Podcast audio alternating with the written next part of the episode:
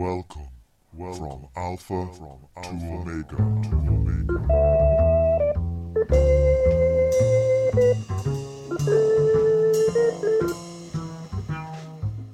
Hello, and welcome to the 57th episode of From Alpha to Omega.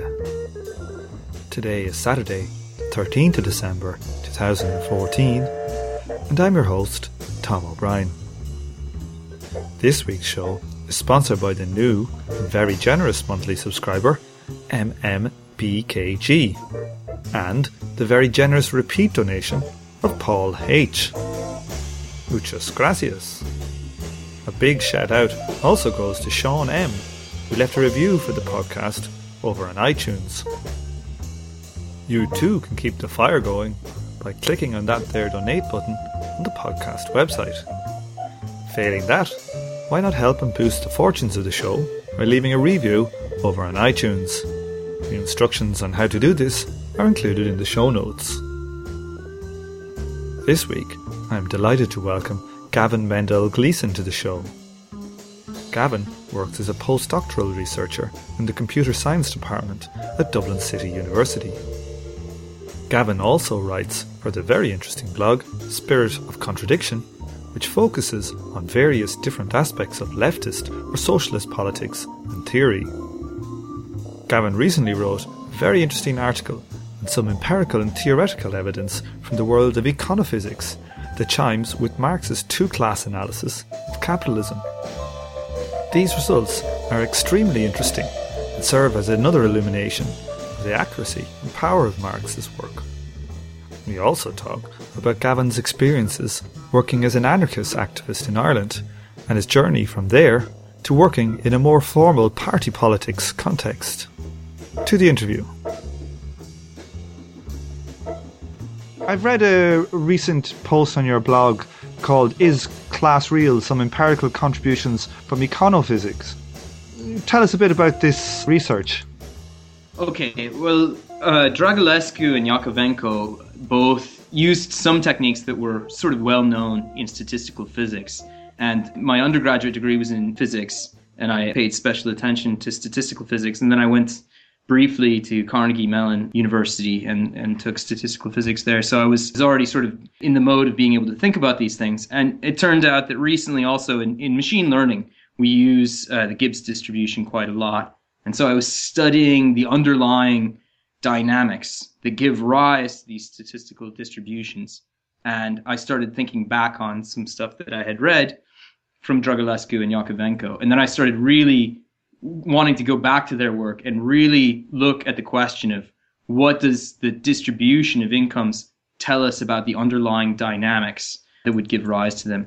So briefly, like Dragulescu and Yakovenko made the observation that the distribution of incomes in Uh, United States IRS data, the Internal Revenue Service's data for incomes, follows what looks like a Boltzmann Gibbs distribution, which is known to people who have done statistical physics as the sort of distribution of energies that you find in a gas, which is very interesting. So, why is this totally different system seem to have characteristics that are very similar to a gas? When I first read their, their paper, I thought it was very interesting. But it wasn't until I was doing my machine learning research on my own topic that I really started to question like what is it that that would cause this to be the sort of universal distribution that would that would have this character. Now, they don't only have a Gibbs Boltzmann distribution in the in the incomes. They notice something that's even more interesting, which is that there's actually sort of two distributions that are needed to fit the data cleanly. And there's quite a, a hard disjunction between the lower income up to maybe the top 3%, and then the top 3% is very different, and it follows a very different distribution. So this Boltzmann Gibbs distribution. So can you describe a, a, little bit about this distribution? I guess the easiest way to think about where this comes from it's a, it's a little bit complicated because you know it is a statistical distribution. It's used to describe uh, the velocities, for instance, of particles in a gas, because you know that uh, the velocity is going to be related to how much energy goes into each little particle of the gas, and it, it follows a very simple formula there's basically only one parameter. It's a very simple distribution. This distribution, it, it kind of shows that you start off with certain velocities and they all hit each other in, in, in a random fashion and they end up right. with the speeds in a, of a certain distribution. That's right. So if you ask what is the velocity of any particular particle, you just grab a particular particle out and you ask what's the probability that it has uh, some velocity, the, the Boltzmann Gibbs distribution will tell you what that velocity is liable to be. And very low velocities are going to be more likely than extremely high velocities. But the way in which that curve takes place comes from a very special way of partitioning the energy. So the special way is this. Okay, so if you take the total energy of the system and you, you say you have a conservation law, so there's only a fixed amount of energy, okay? So that we'll, we'll call that E. And you try to subdivide it in some way amongst the different particles so that you sum it all to E in the end. And you have eh, the, the energy is always conserved in this system. So if one particle hits into another, all it can do is move a little bit of E from one to another, okay? And the way that the, the distributions of this energy are in a Boltzmann-Gibbs distribution absolutely maximizes the amount of information it would take to write down what energies went to each one. So, okay, now if you imagine all of the, the energy going to one particle, then that's very simple to write down. You say everything's zero except this one particle is at E. And then you could say, oh, well, they're all in the, you know, you have N particles and we just equal, equidivide it. Well, that's also very easy to describe. So the Boltzmann-Gibbs distribution is the absolute hardest thing to describe in terms of the distribution of energy. So it maximizes the entropy. That's quite a that's quite a cool, deep thing to happen. Yeah, it's kind of it's kind of crazy, very interesting, but that's that's sort of the the structure and why it follows that is uh, is also yeah kind of a complicated and deep question. I think it's related to the fact that things tend to move towards a disordered or random arrangement. Given two really basic prior facts, which is that there's this additive relationship between an, a given particle and the way that it conveys energy to another particle, and that the entire thing is configured in such a way that you have a fixed total energy. So there's a conservation law taking place. So now, when these two guys looked at the distribution of income for for America, they saw that most of the distribution looked like this kind of randomness, but there was a secondary kind of a weird bit joined on at the end. What what was this distribution? So that's called the Pareto distribution. So this is quite a famous one. It is famous, and Pareto was a bit of a fascist himself. Good. So it's even more uh, more interesting. And he was actually concerned with wealth and incomes. And he said that things followed a Pareto distribution in terms of wealth and income. Now, whether or not it was true, like it could be that in prior societies or, you know, not advanced developed capitalist societies that it follows this this Pareto law. I don't know. I haven't really looked into that. But it does seem to describe the income scale at the tail where where the incomes start becoming very large. So where does Marx come into this then?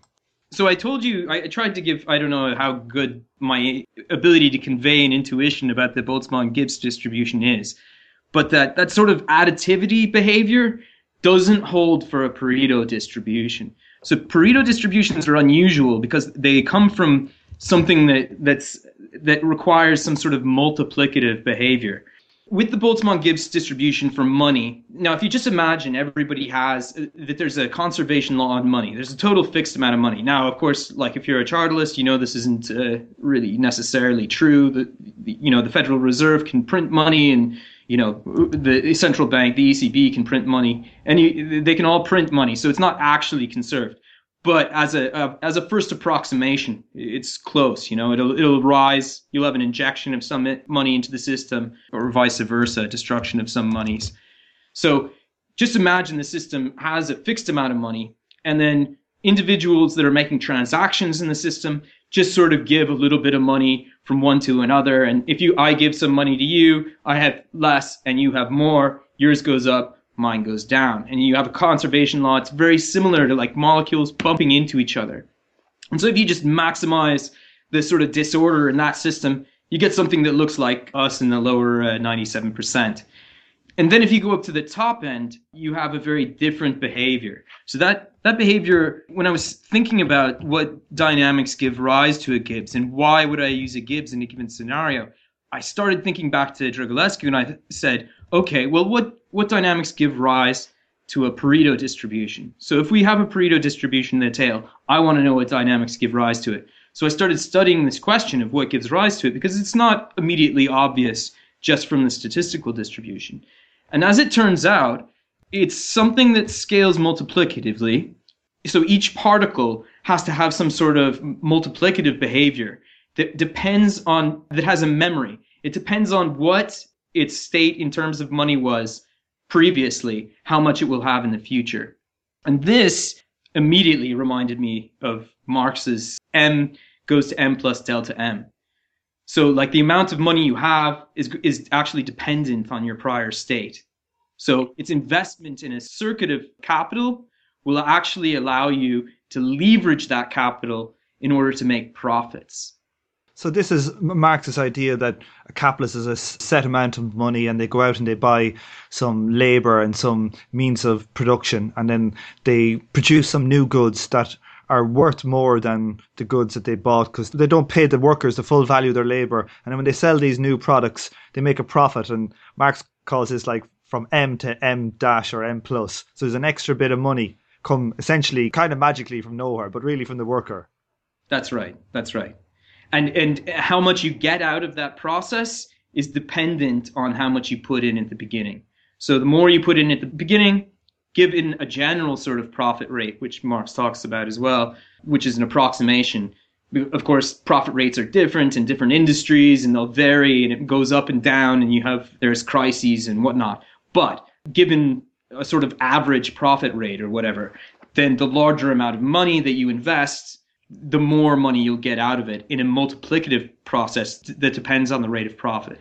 So that's pretty amazing. So we kind of have, say, the workers are maybe getting the same amount every year, or maybe a little bit extra, a bit, a bit less. But the capitalists are they're increasing their say 100 bucks to if the profit rate is 20% to 120 bucks in the year. That's right.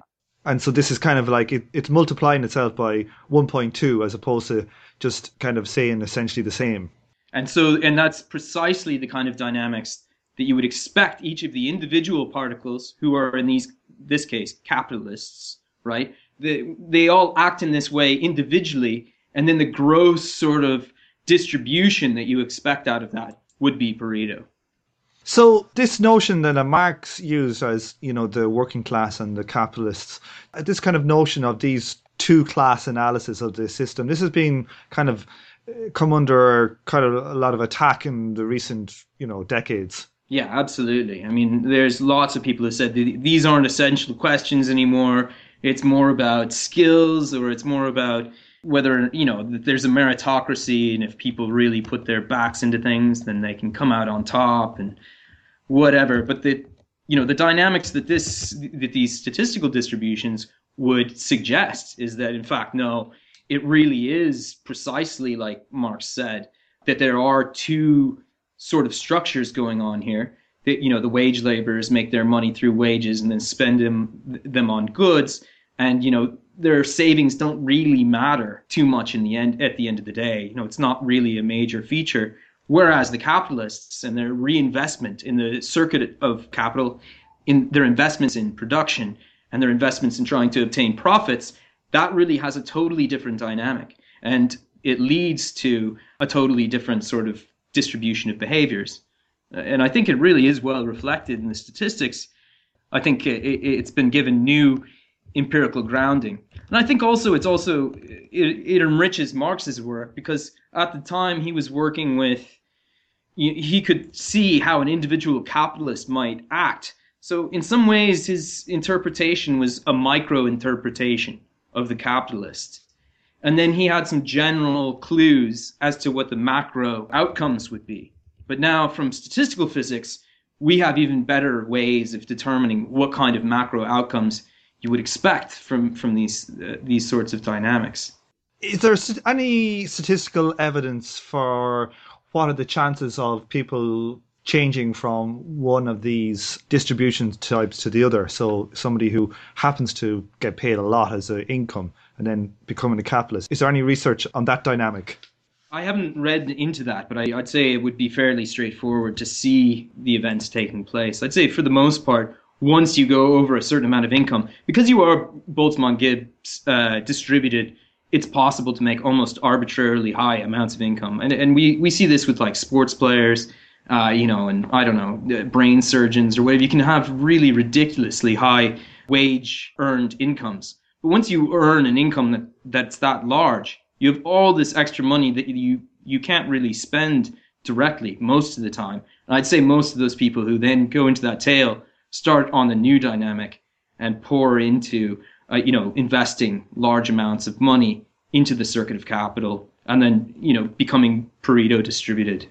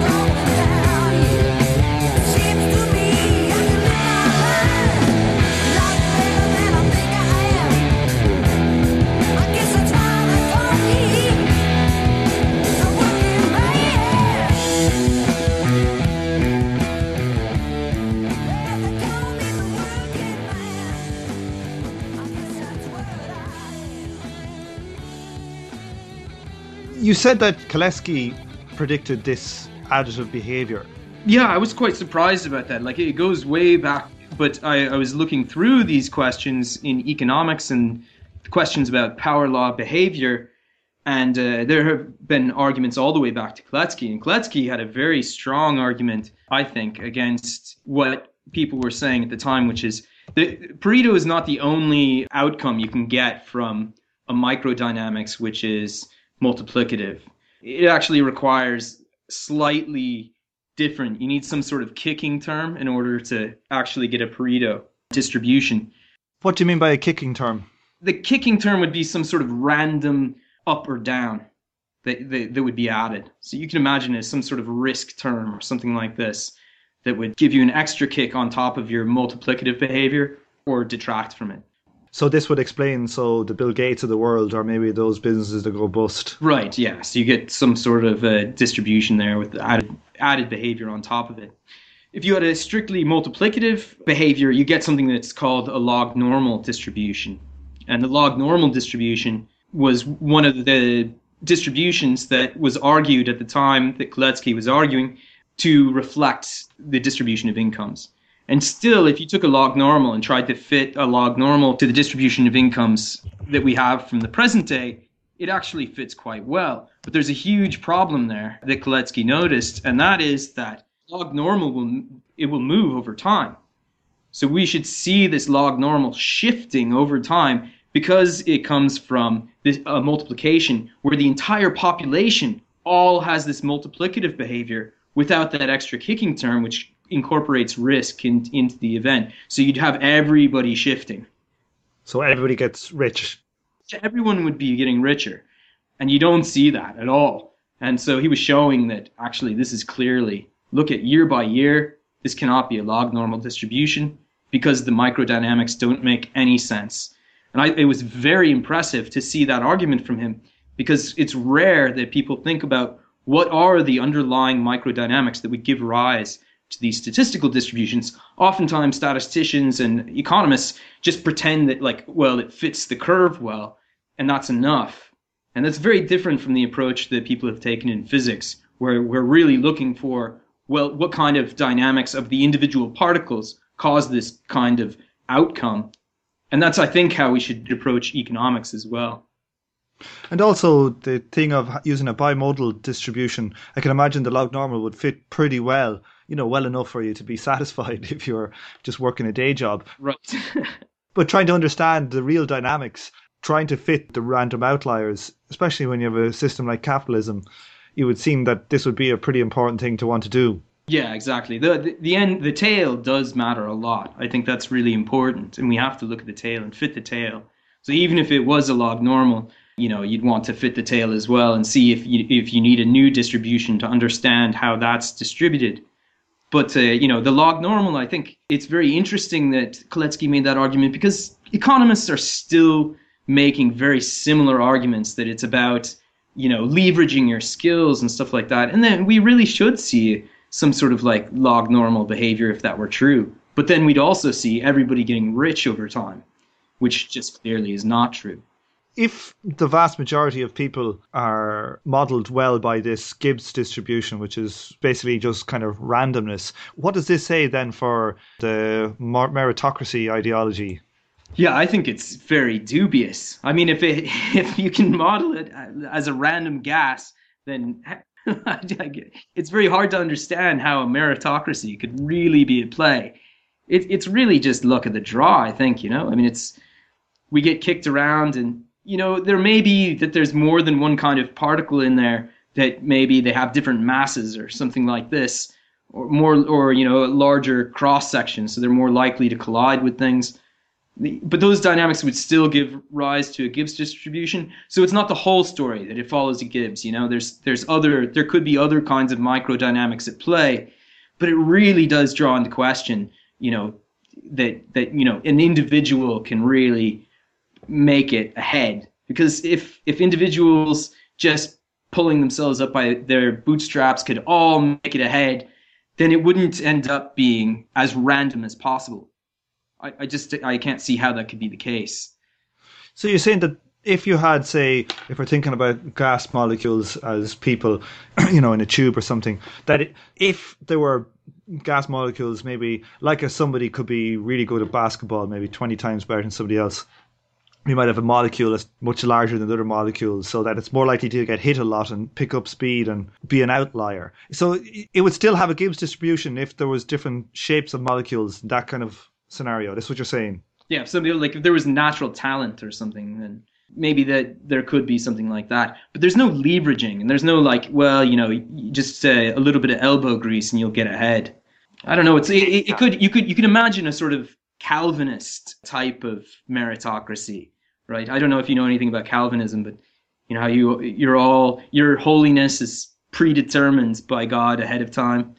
It seems a little bit like that. So maybe you could fold that in, but it really doesn't have the same kind of feel of like everyone can get ahead, which I think is how the story is sold in order to get everybody to buy into this sort of system that we have. And really, I think at the end of the day, it's more like a casino than anything else. Yeah, so it's it's essentially saying that you know if you're lucky you can get ahead, and if you're born with some extra yeah. capacities, and then that's also a luck, then you can get ahead. So if you're lucky, you can get ahead. I think is basic. That's basically it. Yeah, it all reduces to being lucky. So now you mentioned in the article a difference between how Piketty analyzes capital and how Marx does. This is Piketty who's come out with his you know, blockbuster book. What what is this difference, and what does it mean for this kind of analysis? Well, Piketty's approach to wealth is really more about like looking at the energy of individual particles and saying, oh well, all the particles are sort of the same, and all we have to do is really look at the energy distribution, or in his case, the wealth distribution. And I think that really misunderstands the, the basic reason for class analysis in the first place. So, I mean, the simplest way of probably drawing this out is like there are people in, in Dublin who were, were living in, in an area of Dublin where the prices of houses went up to, you know two and a half times, but they live in them. That's not actually a wealth to them. If they move somewhere else in Dublin, they have to buy a house that's similarly expensive. It you know, it may be on the books if you tried to add up their total value. It seems like they have a lot more money, but they don't have more money to spend and they don't have more money to invest. So wealth is not the same thing as, as investment. I think it's worth making a distinction there because it really is whether or not you can invest into a circuit of capital that makes something capital. And Piketty is really looking not at that. He's not looking at whether or not something's going to be employed in order to increase wealth through the circuit of capital. So he has a very different understanding of capital. It's much more sort of physical understanding of capital, although it's not truly physical either, because it's based on sort of the, the magic of the market and whatever something is valued at is how much it's worth. So he, he tends to count all of your assets as capital, whereas some of your assets essentially are, are something that you might use, is more of a use value than a, an investment value. That's right. My house is a use value, and I, it's very hard to make it into an investment value unless I want to move out to Longford or something like that. And then that has huge, uh, for a working class person, that's often not possible because you have to live where you work, etc. So you can't even employ these things. You can say that it's, well, he, he lives in a, a you know, a 450,000 euro house. He's rich, but he's not, you know, I mean, and he certainly wasn't rich by any normal process. It was speculation on the market that drove up the value of his house and you can't really employ it in the circuit of capital in any meaningful way. We should probably have a little five minutes here where we just bash Longford. Worst possible place to have to move to, or something. Yeah, one of my one of the subscri- one of the one of my friends who who pays a, who, who donates money every month to the show. He he's from Longford, so I, I will I will leave this question in. Um, um so does this distribution that these guys have shown it's stable over time so it kind of looks the same every year? That's right yeah. So you expect it to just stay there the way it is you know? Whereas the uh, the pareto you don't expect to stay stable and the Pareto doesn't stay stable. It moves around year to year. So the tail end, which says this is how the capitalists are doing, that can vibrate up and down if they're doing well or bad. But the, the people are still generally getting their wages at the same amount and generally stays the same. Yeah, it's it's surprisingly stable. It really just pretty much just sticks on that same distribution and almost doesn't vary. So, what does this have to say for underconsumptionist type theories where they talk about lack of consumption causing crisis if income tends to be extremely stable? I wouldn't say it totally discounts it. I, that's a good question. I hadn't thought about it before. Well, I, I, suppose what I'm trying to say is that if the Boltzmann Gibbs, so if the income describes the vast majority of people, that stays reasonably stable, would that mean that it's unlikely for because most consumption probably comes from the vast majority of people. Does it mean that it's that crisis is less likely to come from drops in consumption because that distribution is stable? Yeah, I, I think I think that the, I mean, there's a guess that I, I put in the article that has been noted before. It wasn't by me. I think it was uh, Gabaix. I think said it. But the Pareto distribution of wealth in the upper end of the tail suggests that there might be a reflection there with volumes traded in the stock market and that the these sorts of bubble type behaviors that then lead to explosions and crisis might come from that. I'd say that's more likely than I don't. I, I mean, the, the the Gibbs distribution can change its shape when the temperature changes, right? So it's possible that maybe if you have hyper exploitation, you could change the Boltzmann Gibbs distribution. Now I have only looked at their data for, you know, 20 year period or something like that. It would be interesting to see it over a much longer scale and see what the effects are if we could see any of these types of things taking place because it is so stable in short time periods you don't see much dynamics there but maybe there there could be something there i'd say most of it really does have to do with the pareto end of things though you know, Marx has this crisis theory. A lot of it is based in falling rate of profit and it causes a crash or whatever. But there's also from a, a Marx influence post Keynesian, a Minsky, which we talked about on the show before a good bit. He's got is kind of a an alternative crisis theory. Can you talk about this and how it might work with the Pareto distribution that we've been talking about? Yeah, I think it's very similar to, to Minsky's theory. I mean, Minsky basically says these bubbles come across because uh, you have all these capitalists they're trying to chase after the maximum rate of return and so they start piling up on things and then you get these big volume movements and then that that creates a massive speculation bubble and then the whole thing pops and everything explodes. And i think that that seems very plausible coming from a pareto distribution of the incomes because you're going to see power law type behavior take place in volumes of trades as well because of the fact that each of these capitalists acting as an individual actor in the market is also going to reflect this Pareto distribution in the volumes of trades. So Minsky's theory is sort of given as an origin of crisis. You know, it, it looks fairly plausible. That's not to say that is it possible that changes in the rate of return will cause these sort of outcomes to be more likely. Now that you could you could look at the shift in the Pareto distributions and see if that's if that's the case. I, I, I suspect that when the rate of return really starts damping down in a lot of the industry, speculative bubbles might become more likely. But I'd, I'd have to see. I haven't looked at the, the data to, to see if that's reflected in it. It's interesting that we have two different crisis theories that both fit the data from a first glance. It's pretty interesting because there's certainly like there's nothing to stop a bubble forming even when you know the return on the industry is, good. Right. Yeah, that's true. I'd say capitalists, if they see industries that are booming and they look like you know they have mass sales like iPhones or whatever, they're liable to jump into that. Is that a bubble? It, it's probably not as severe uh, of a bubble as when you start having people investing in subprime mortgages. I think there's something more desperate about that sort of situation, right? I mean, that seems like the kind of thing that happens when capitalists really can't find anything sensible to to invest in and just start going into almost pure speculation. There's there's a lot of criticisms that could be made of the of the approach. One is that, that there are other distributions that might fit the data as well. I guess Yakovenko and Dragulescu go through some of those and some of their work and, and try to give an argument as to why the Gibbs distribution is better.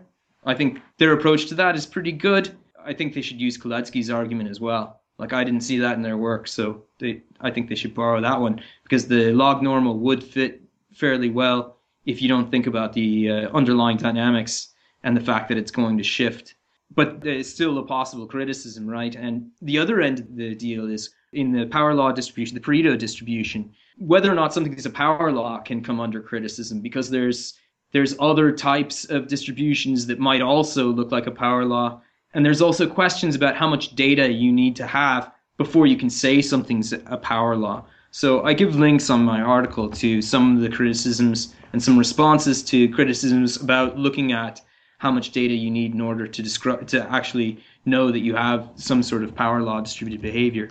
Because a power law has got quite fat tails, so you might need a lot of data to to fit it well. Is that it? That's it. Yeah. I really love the econophysics stuff for Marx. Yeah, I think that we should really. I think it's part of the research program we should really be attacking because I think there's a lot of space there, and the economists aren't so interested in in the empirical side when it comes down to it, you know. And looking at underlying microdynamics and how it arises, what you would expect to see in the bulk distribution. I think these questions could really be interrogated. And then, like you had a bunch of good questions about about crisis theory. I think really we should be looking at crisis theory in these terms as well. I really like those approaches, the sort of uh, econophysics approaches, because you're looking for. We, we sort of know a lot about w- what a firm acts like. We know about these things at the micro level, and then we know how the macro level functions at some level. I mean, we can see what's happening. We don't know what dynamics give rise to it, though. So if we could connect those two things together, then you really have a powerful story, I think. And if you do it in, in, in Marxist terms, it really lends, you know, credence to to sort of Marxian approaches to looking at things. I assume the guys Dragulescu and uh, Yakovenko, I assume they are not from the from a Marxist school at all. Well, I don't know. I mean, they do do mention Marx that that the underlying dynamics at some point. I, I went back through it. It's funny because when I first read it, I read it in uh, Cockshott's book Classical Econophysics. I read a chapter. They had a chapter on this. I thought, wow, that's fascinating. That's very interesting. It's bimodal. That does lead lead to thinking about this in terms of class. But I didn't pay close attention to the microdynamics and how it was connected to the macro dynamics. That really that just struck me just re- recently in in totally unrelated work. I was working with the Gibbs distribution. I said, "Why the hell am I using this?" And I started trying to really understand what is, where does this come from? You know, why am I using it? I started getting intuitions about it and playing with it a lot, and that that that led me. Suddenly, I remembered their work again. I went back and started looking through it, and they'd already they'd already recognized these things. That was already in there. I just hadn't it hadn't stuck with me when I read it. You know. I see that one of the things you cite there on power laws and economics and elsewhere, like Doyne Farmer, he was on the show maybe last year or something. Oh, was? Yeah. So like a lot of these guys are just physicists. They wouldn't come from a Marxist analysis. So it's it's funny to see them their work coming and kind of validating these type of ideas. That's right. Yeah. you know, it's kind of a, it's amazing to me when I when I read Capital and to think like that all this statistical mechanics stuff is coming out and going, yeah, Marx is, is pretty spot on. It's like kind of amazing on some level. Yeah, no, it is fascinating. It's just bizarre that he could have come up with. But I, I guess at the same time, you know, his macro interpretations are, are fairly good, but they're all very, um, how, how would you say? I mean, like they're impressionistic. And now we can do better, I think, than that. We can we can use his understanding of sort of the underlying dynamics but a lot of that stuff, I mean, even now, like, it's ridiculous. They pretend as though there isn't a separate group of people who do most of the investments in the economy and really control the investment behavior, and they're only doing it in order to make profit. It seems like it should be so obvious just from the microdynamics that that's the case, but somehow our class has been, I don't know, uh, it's, it's kind of strange. But it's useful, I think, to have these sorts of strong mathematical evidence that, that it's the case it's not just a story, you know, it's not it's not merely anecdote.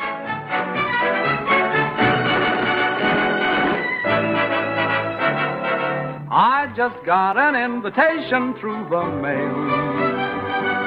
Your presence requested this evening is formal. Top hat, white tie, and tails. Nothing now could take the wind out of my sails. Cause I'm invited to step out this evening in top hat, white tie, and tails. Oh, I'm putting on my top hat, tying up my white tie, brushing off my tails. I'm duding up my shirt front, putting in the shirt studs, polishing my nails. I'm stepping out, my dear, to breathe an atmosphere that simply reeks with class. And I trust that you'll excuse my dust when I step on the gas, or I'll be there. So, I've read an article on your blog where you discuss your experiences in Irish left politics and how your ideas have changed over time from having started out as an anarchist so yeah, when I when I first came to Ireland, I joined the Workers' Solidarity Movement not too long after I, I moved here, and I, I wrote up some of my experiences in that article. I didn't really uh, do it justice as a historical piece. James has more of a chronology. James O'Brien also writes on the blog, and he was also in it with me. And I think uh, Chekov Feeney, who also has a different blog, he's currently in the process of writing up his experiences in the WSM. So it's a very interesting organization. I think it's one of the more serious anarchist organizations that I've ever come across. And I liked when I joined it, I liked that they, they weren't just an anarchist organization, but they were an anarchist communist organization, but also that they got involved in, in sort of practical campaigning issues and, and were not, you know, not completely uh, nuts. so I was fairly impressed with them. But over time, being in the organization, there were a number of people in the organization actually who had read a fair bit of Marx. And I started getting interested in Marx and historical materialism. I wanted to figure out what it was. I didn't know very much about it. And the more I sort of researched, the more I started questioning whether or not the, the sort of anarchist approach to politics was actually the best way around things. And I think there were a number of problems that I that I really came across that, that eventually led me to believe that it couldn't even re- be rehabilitated to make it into something that would have real mass appeal and become a mass movement in the in the way that perhaps the CNT did in Spain. What were these? What were the reasons then? Well, part of it is that in in an advanced sort of capitalist democracy, uh, there there are only so many ways that you're going to be able to have to contact people, and the absolute prohibition on being involved in elections is, I think, seriously problematic. Now, the reason that they they say that they're against it is that it is based on this sort of idea of not having leaders or leadership, and they really raise that up to like a really strong principle I think that also is is problematic. So so it was a, a problematic outcome that kind of cut off their capacity to have mass appeal that also came from a, a problematic philosophy of dealing with with leadership. So I mean, in my own opinion, for organizations to function, you have to have some hierarchical levels just in order to get information from one place to another. It doesn't mean that you want like rigid militaristic hierarchies that are totally appointed and not democratic. I would be in favor of, of democratic organizations. But I think in practical terms, it's very, very difficult to avoid leadership and actually be functional. And some of the some of the simple, I mean, really simple things become problems when you when you insist against that. For instance, if you have a press release officer, somebody who's meant to be contacted for the press, how is it that they can give the line of the organization if they have to if the PRO is responsible to contact everybody in the organization, make sure that they all feel like they're being represented appropriately at every time. They can't. So they really actually do have to take some sort of leadership role there. It can be an accountable one, but it does have to be a leadership role. And this sort of happens over and over again. People have to be trusted to fill these roles. And I found that there was a little bit of a paranoia that was not not really trust.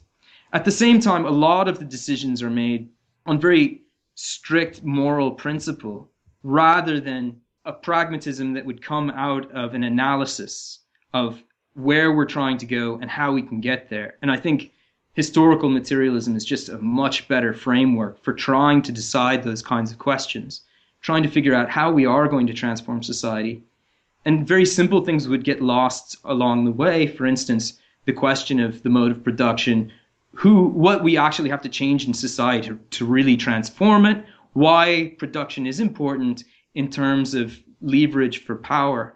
These kind of questions became moral questions rather than sort of technical and and tactical and strategic questions. So that's in a nutshell, I think, the main problems that I found uh, with anarchism as an ideology. Well, I, I, was reading a book on the history of the Spanish Revolution. It was, uh, I think, by Murray Bookchin. It was an anarchist one. And I was coming at it not knowing too much about it, the whole thing. But I remember reading that they had a kind of an, an elite group also within their own structure where they would, you know, disseminate, you know, maybe some of the more intellectual stuff and have people disseminate this through people. So there was always a, a kind of a there was always this tension between an elite leadership and the mass of, of the party, if you want to call it a party.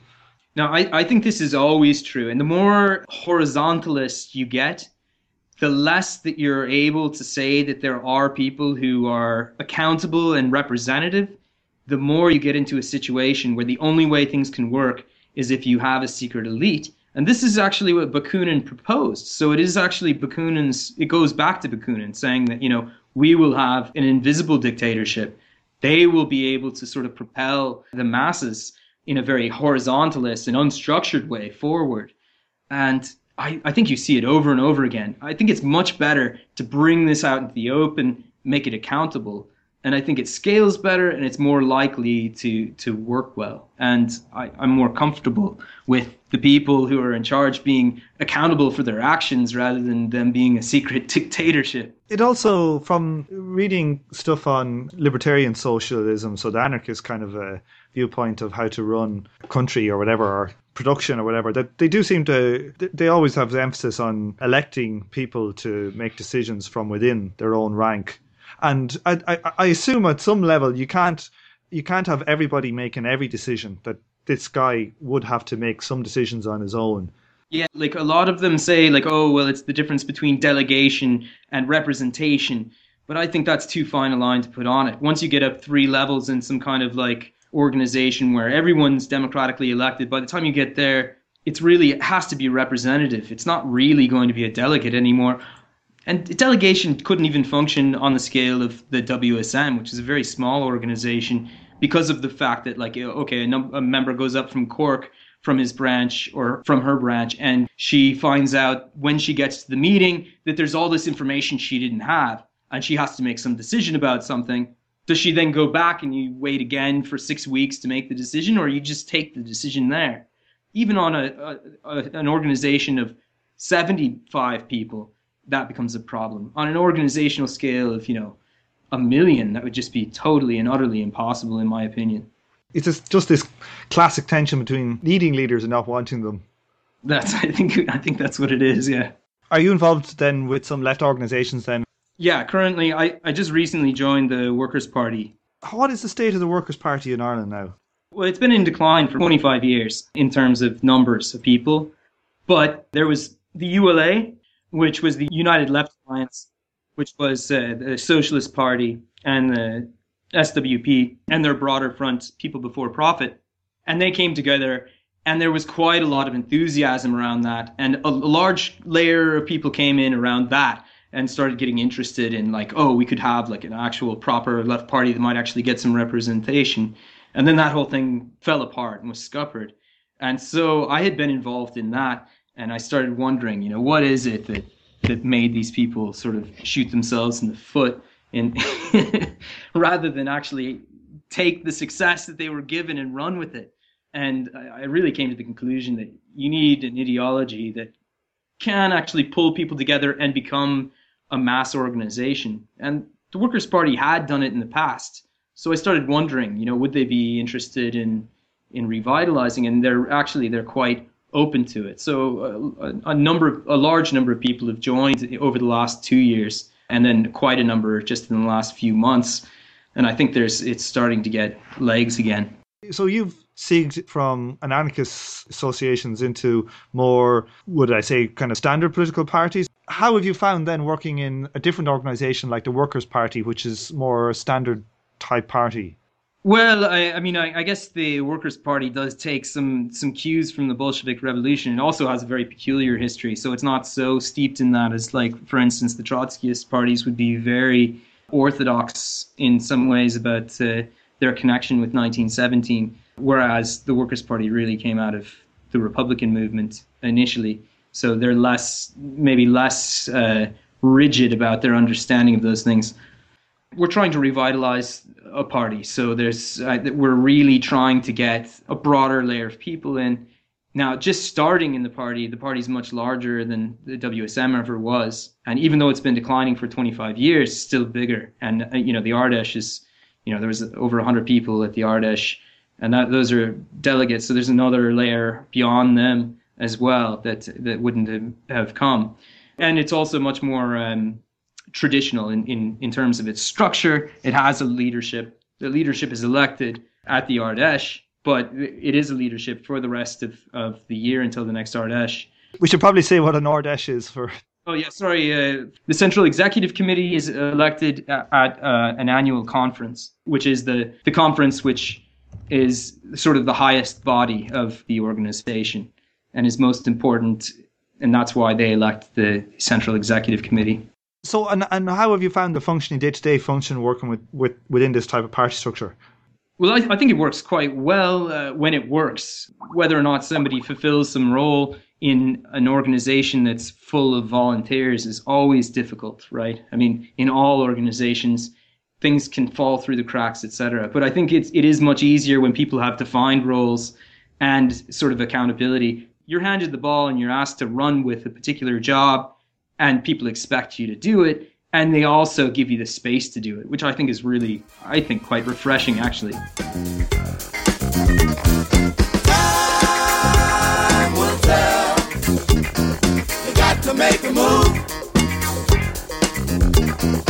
Time will tell. You got to make a move.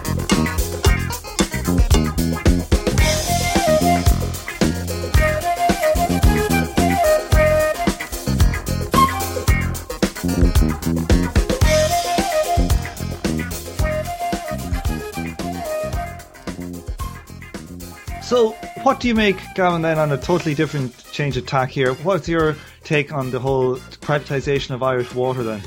Well, I, I mean, I was just out leafleting today, actually, uh, for a water charges meeting that we're having in Phibsborough, and the response from the doors is just incredible. I've never experienced anything like it before. I've been in, I was in the household charges uh, and, you know, in bin tax and whatever. I've never seen anything like it before. Every person you meet is just really pissed off about it. It really just seems like it's the, the straw that broke the camel's back. Now, it hasn't actually been privatized as such yet. It's actually in a state where it, it's a it's a semi-state company, so it's not actually privatized. But all indications are the intent is to privatize it later. SIPTU, uh, which is the largest union uh, in Ireland, has called for a referendum to make sure it's never privatized. But there's like zero chance that that's actually going to be called by the current government, and you need the government to call a referendum in Ireland. So so who's pushing through this? Is it the IMF that wants it done? Oh no, absolutely not. I mean, like if you look back to the there was a there was an agreement uh, with Europe in I think 2011 where they said that we should push through a process of putting together Irish water essentially. But if you look back into the history of that, when I first moved to Ireland, there were billboards all over the place saying water is precious we have to conserve water and all this stuff. They were preparing the ground, and the PDs were constantly pushing for the privatization. Uh, the progressive Democrats, who aren't progressive or Democrats, were pushing for the privatization of water since they were in government. And then when when Fianna Fáil, just before they went out, they sent on this information to Europe saying, "Look, please impose these restrictions on us." And it was basically it was basically a laundry list of fairly strange things that the PDs wanted already, you know, including like uh, legal reforms around solicitors and uh, payment for solicitors, which is Michael McDowell's hobby horse, you know, and then uh, stuff about the consultants in hospitals and privatization of water. There are things that Europe wouldn't have even thought about in particular that the PDs had already predisposed to have happen to them and then it was imposed on the Fianna Fáil government just before they went out. And now this is sort of a carry on from that. It seems like Ireland, it might be a kind of a Bolivia moment. It could be. I mean, it seems like it, this is really big, and I didn't expect it to be honest. You know, I expected this to be similar to the household charges, and it's just definitely not, you know. Running up to it, I had no idea it would be that big. I went to that demo, and I, I didn't think it would be, you know, between 50 and 100,000 people and the only time I've ever seen a march that big before is if ICTU called it, and ICTU didn't call it because SIPTU refused to sign up. So ICTU is the umbrella for the unions in Ireland, and SIPTU is the largest one. SIPTU didn't sign up to this anti-water charges campaign, so to see almost 100,000 people in the streets just was surprising. And and for a for a city the size of Dublin, I mean, 100,000 is actually massive for like for people who don't know what the story is, all the households in Ireland are supposed to sign up to register for this water company, and so they can pay their charges. But I think it's over fifty percent of the households, so like half a million households of a million haven't signed up yet and are refusing to. It's very big so far, and it's too early to tell really how how much that's people just being lazy and how much it's people saying people you. being Irish. It'll be grand. but uh, but I think we'll see like from from the door from the doorstep, it's it's clearly different. This is not your usual situation. People are really upset about this one. I think it just pushed people too far, and it's it happened right at the same time as they cut the top tax rate. So they're saying they they desperately need money, but they can cut the top top tax rate. It just doesn't square. I mean, it's just I think it's one step too far. Well, thanks very much, Gavin, for coming on the show today. Right. Well, thank you for inviting me. I'm very happy to be here.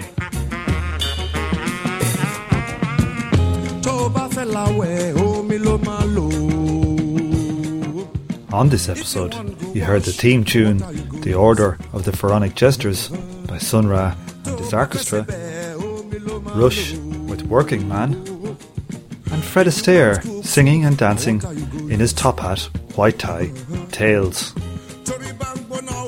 You also heard Time Will Tell by the Lafayette Afro Rock Band, and you are now listening to the brilliant Fela Kuti with water No Get enemy. Thanks for listening, and I hope you join me for the next episode of From Alpha to Omega. And remember, if you want to leave a review for the show on iTunes, the instructions are included in the show notes. kò sóhun tó lè ṣe kó o má lómi o nothing without water kò sóhun tó lè ṣe. kó